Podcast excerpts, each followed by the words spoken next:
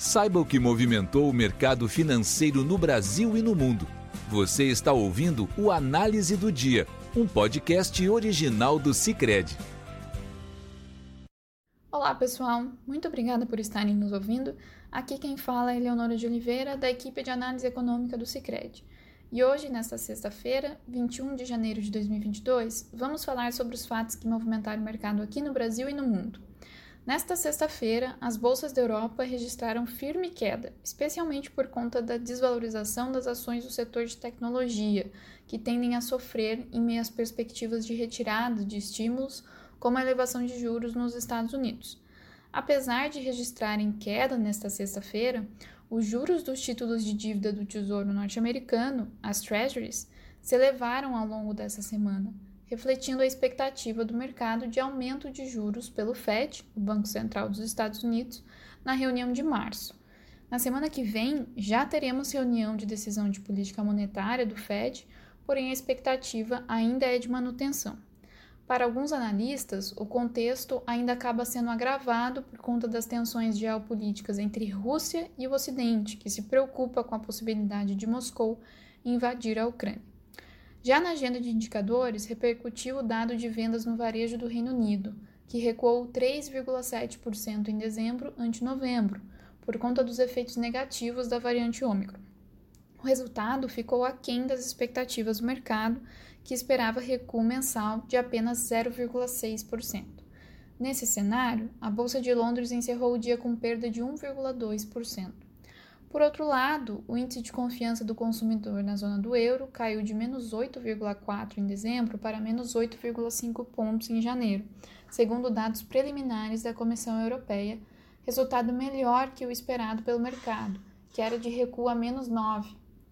Mesmo com a surpresa positiva, os negócios reagiram pouco. O DAX em Frankfurt caiu 1,94%, enquanto o CAC 40 em Paris recuou 1,75%. Com isso, o índice pan-europeu Stock 600, que abrange as principais empresas de capital aberto da Europa, fechou em baixa de 1,84%.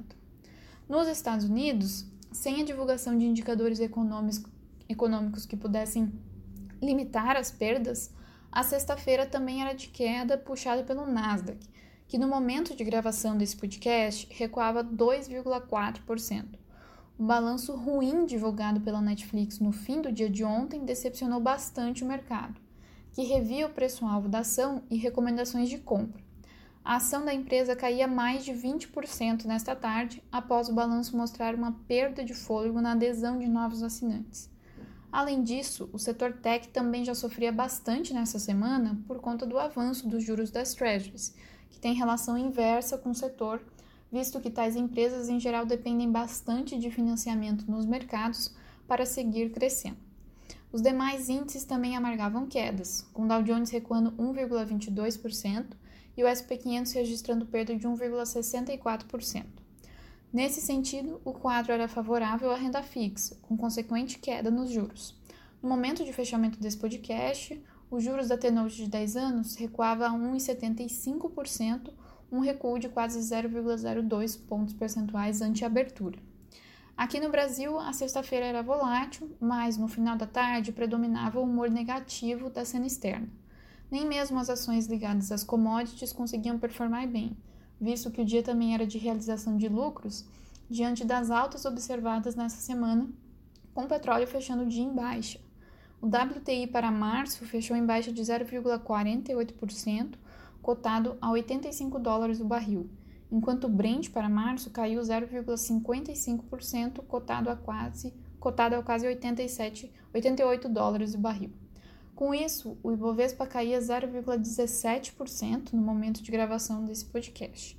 Ainda também continuava no radar o aumento da cautela do investidor diante do risco fiscal, que desde ontem ganhou mais um personagem, o mercado ainda digere a intenção do presidente Jair Bolsonaro de, via PEC, zerar os tributos para combustíveis e, assim, aliviar as pressões inflacionárias em ano eleitoral.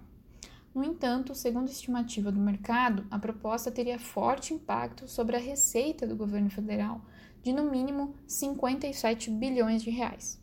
Por conta disso, os juros futuros fecharam a sessão desta sexta-feira em alta, com o DI para janeiro 25 subindo de 11,06% para 11,18%, e o de janeiro 27 passando de 11,097% para 11,3%.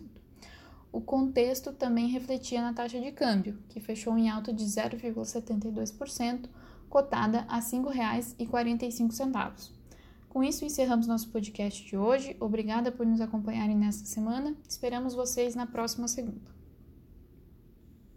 Você ouviu o Análise do Dia, um podcast original do Cicred. Até a próxima!